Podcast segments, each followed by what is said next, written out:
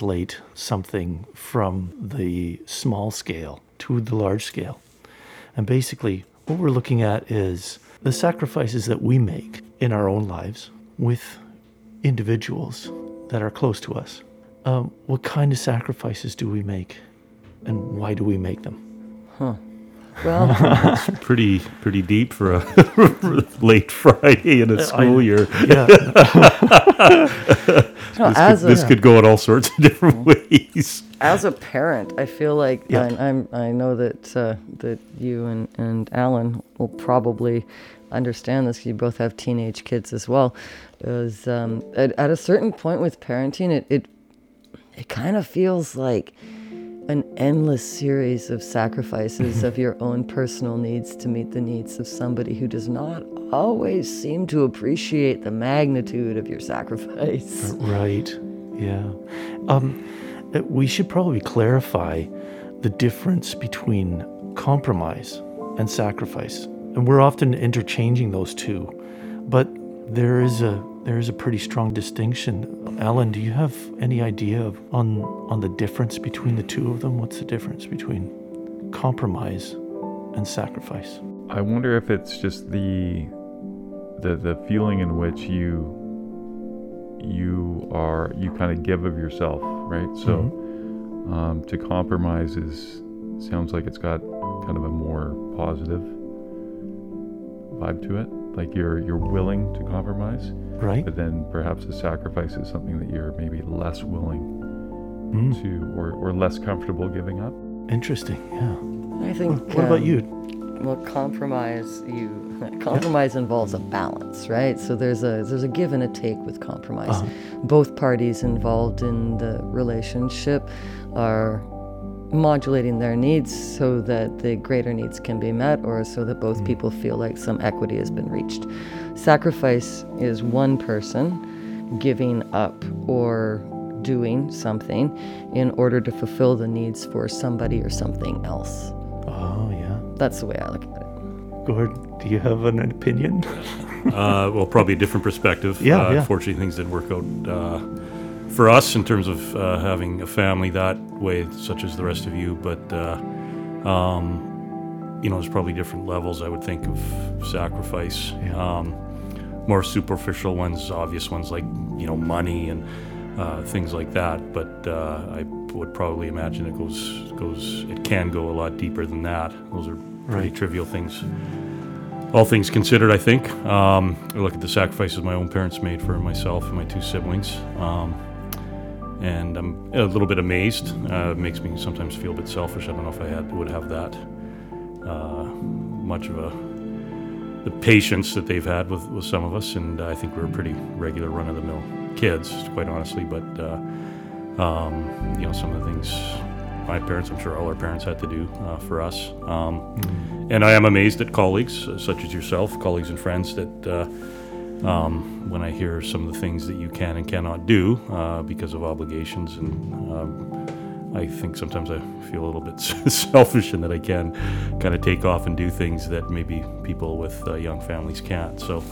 Um, I also think there's sacrifices you make uh, apart from family for, for friends and, and colleagues and things like that Yeah. um, and uh, you know it makes uh, working here, uh, you know, even through a pandemic and through some of the you know tumultuous times we've had over the last two decades, uh, knowing that you got a, a crew of friends here that uh, uh, will compromise and sacrifice, uh, it, it makes it makes it uh, uh, worth makes it worthwhile, Yeah. um, even when you're having a crummy semester or a crummy year, uh, or through a pandemic, or uh, through numerous admin changes, uh, it, uh, it, it, it, it, you know, you know that you got a team here that you can you can count on. So, Right.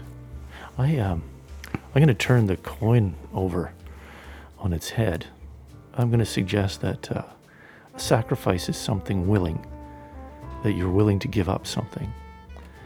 And then I've heard compromise being used in the context of, oh, you've compromised your position, you've compromised yourself, you are doing something that you're unwilling, but you have to do it.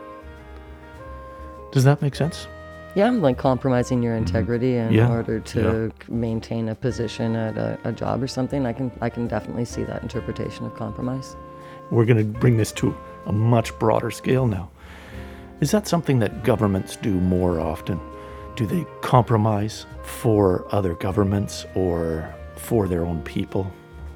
Or do they actually make sacrifices? What is what is the difference on that scale between compromise and sacrifice in terms of governments and politics? I think that uh, that the government frequently compromises and um, often asks others to sacrifice. I don't see that the government or even members of the government uh, very frequently sacrifice themselves or their interests or their financial interests, but they certainly seem to expect members of the public, and particularly in, in certain well, minority groups, to sacrifice in order to achieve, I guess, what are perceived as long term goals. Um, and I think that they compromise our integrity on the world stage all the time. You can look at the, you know, the response to things like, oh, the two Michaels in China, or the, um, the the kinds of human rights violations that are happening globally, and the the government's response to them seems to at least be partially determined by the amount of geopolitical power that the country in question has. Which I mean, I'm not like I don't necessarily think of criticizing the government for that because I think that politically there are some things that are unfortunate necessities, but it certainly compromises the integrity of, of who we like to think we are as Canadians. Yeah. Uh, Gord, um, you have some specialty around conflict, global conflict. and personal conflict. And yeah, oh my God, Thanks, Renee. we're not going to go there. Yeah. Uh, but in terms of uh, governments uh, in conflict in uh, times of war, is there an economic element that is uh, that is tied to compromise and sacrifice?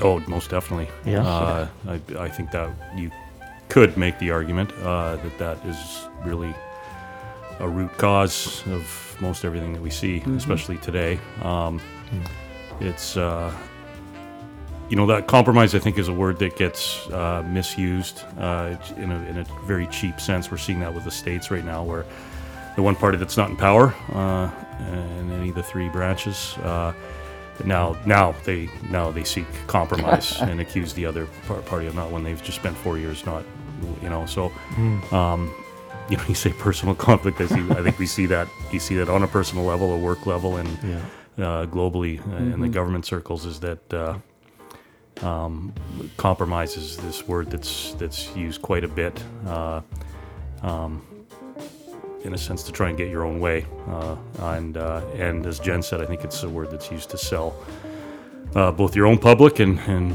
perhaps the international community. But I, I definitely think, uh, um, well, I, th- I think the, the economy makes us all, Right. uh, the royal all, Yeah. um, maybe compromise our own integrity, our own values.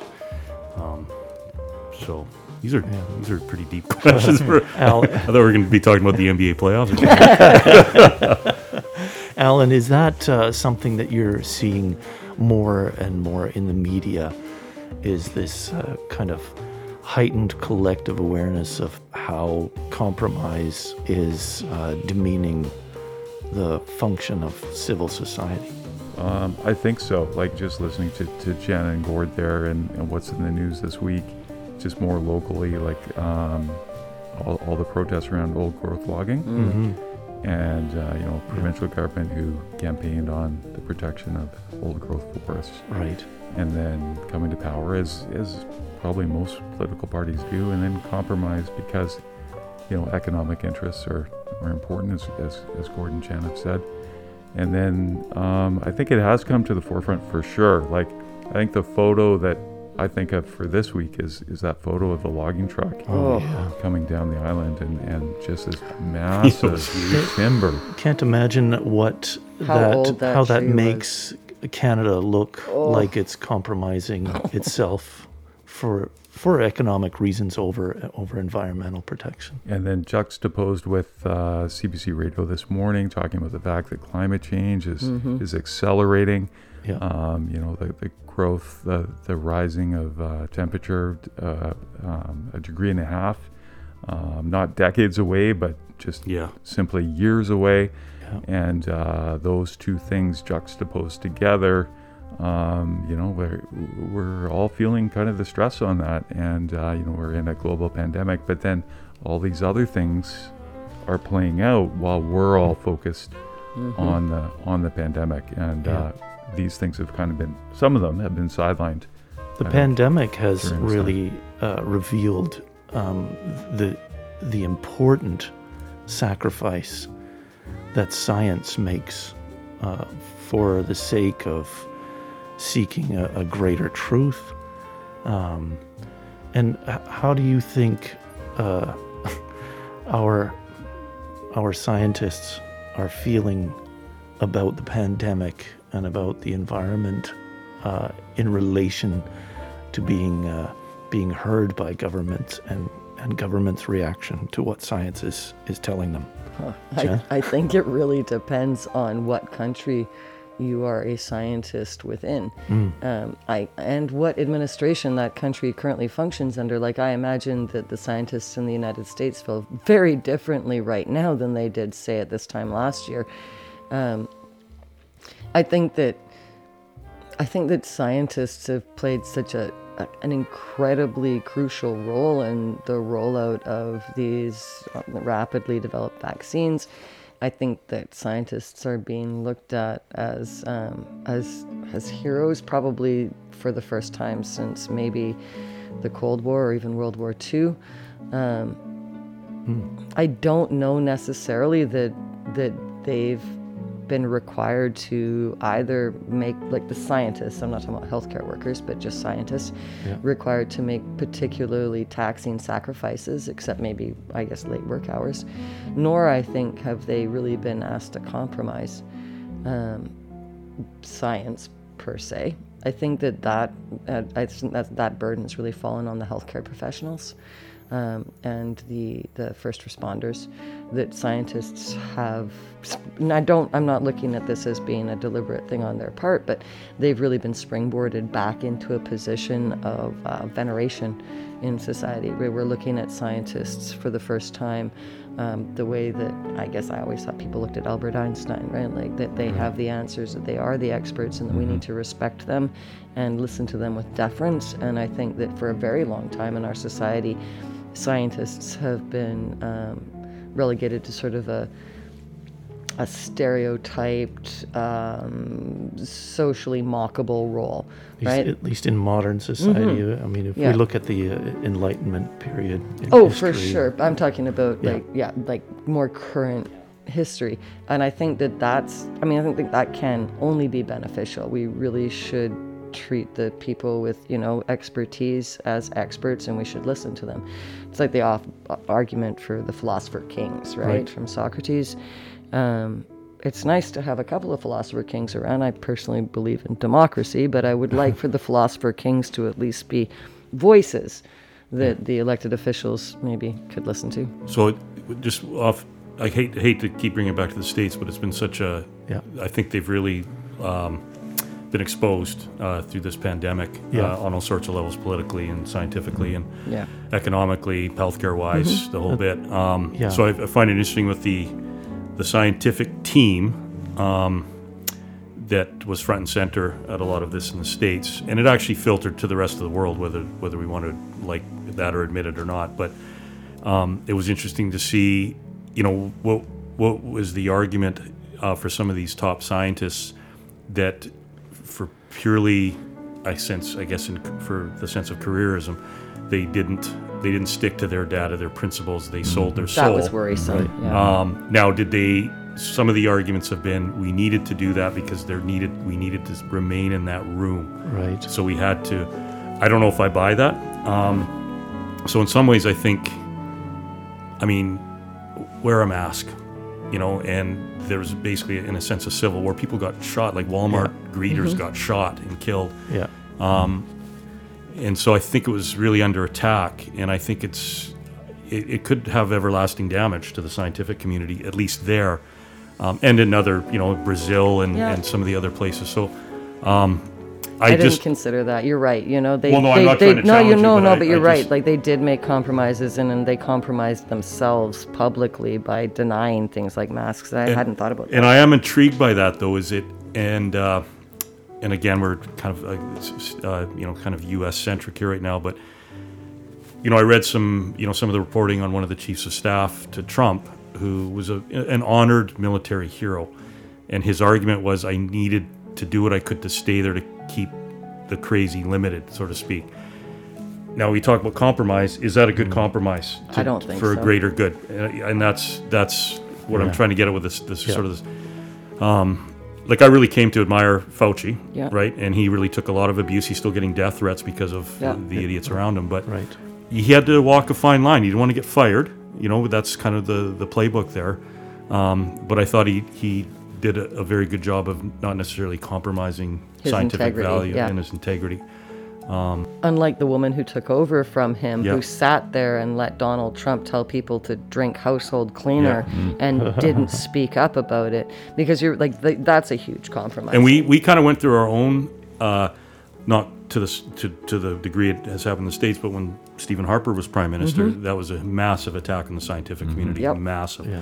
Uh, climate change deniers, you know, and uh, all the like, really got Yeah. a lot of uh, play under the Harper government, right? Um, so I, yeah, that's a very good question and a very good discussion actually about, uh, you know, when, you know, democracy is an interesting thing. You and I have talked about this with it. One of its weaknesses is that people get to vote. you know, as funny as that sounds, and It's true, though. we're seeing it with populism. Like, Yeah. you know, you appeal to the, you know, uh, as broad a base as possible to get voted in. Right. Um, and the only way to do that, quite frankly, is to uh, maybe not sacrifice your principles, but compromise. And, um, you can't really have your platform, which is probably the best thing there It- is. But Is that a global trend, or is I think is it is, is sadly. democracy compromising itself for populism? Well, I think that's always been the risk of democracy. I mean, it was the criticism laid out by Socrates. Yeah. You know, mm-hmm. like I mean, that's a several thousand year old flaw. I, I, I, Benjamin Franklin said that democracy was an incredibly flawed system. It was just the best one we've found so far, and, and I tend to agree with that assessment. Is that there are some tremendous gaping and I, I'm not sure if there are avoidable flaws in the concept of democracy. And one of them is that it opens the door for demagoguery. And I think that the only, re- and I know I'm biased, right? But the only real solution for that is education. And if you Yes, look at, yep. at like the system of education in the United States and how it has been deliberately grinded down, I, I think that you can draw a direct line between the the, the cessation of teaching civics as a, a mm-hmm. regular thing, and then the advent of a leader like you know the former president. And then not only that, but the universities now, they're not the sort of the bastion of No. free thought. The especially the top universities, they're pumping out these right of center. You know, and or just rigid thinkers like people who are not pluralistic in nature because i, I quite Right. frankly i think that that's uh, becoming an issue on both the left and the right Hmm. more Mm-hmm. the right but i mean again i'm biased And we're seeing uh, we're we're seeing people like Alan you referred to, you know, octogenarians on the logging road. Um, we're seeing people of all ages and all stripes raising their voices to, to be heard. Um, those people are sacrificing and They yeah, are for sure. Yeah. They of will. all and they're being asked to compromise. They're being asked to compromise. Well, oh, we're only going to cut down this part of the old growth Yeah. forest. There's still lots of old growth forest left. And they're saying, no, we're not willing to compromise that. We're willing to sacrifice ourselves to stop you from pushing this forward. Because this is not a compromise that it, it is um, is reasonable to ask of the people. last thoughts. Oh, I was just uh, wondering if, if uh, I guess just a question. Uh, sort of all our eyes are on COVID uh, around the world. Is, is it showing us that we can globally tackle a challenge? Like, is, is that too optimistic to kind of take that view that we can we can Right. collaboratively work work together on facing and confronting huge challenges? that face humanity, the, Mm. the It's a planet. nice thought. Perhaps when when we're faced with a life and death crisis, but any other time, like climate change, or uh, or you know the uh, overfishing, Mhm. uh, these kinds of things that uh, we now understand are starting to have an effect, but they're not quite yet life and death. Perhaps the only uh, the only crisis is a life and death crisis that makes government approach the idea of sacrifice Huh. For for the sake of everyone's life. Mm-hmm. I mean, I'd love to think that was the case, but maybe go down to India and ask them how well the global response to the pandemic has been. Yeah. Yeah. right? Fair like point. like Yeah. uh, us here in the developed world, we're doing pretty well. But if you look at the way that the pharmaceutical companies have dealt with the distribution of vaccines, because I remember in the beginning when we all said that we were going to open share all these vaccines, it wasn't going to be done for profit, it was going to be a global initiative, and now where are we at with that, right? Yeah, Bill Gates uh, was heard saying that it's, it's not a question of uh, releasing the patents for the vaccine. It's just granting the factories in those uh, countries license Yeah. to produce it. Even they, they they can't even produce it because they don't they haven't been granted the license. Yeah, and I mean, like, talk about putting profits before Yeah. global Yeah. concerns. I mean, Well, this was a great conversation about compromise and sacrifice. thanks for uh, thanks for sharing your ideas and thoughts. I do love the podcast. Thank you. Thanks, Renee. Thanks.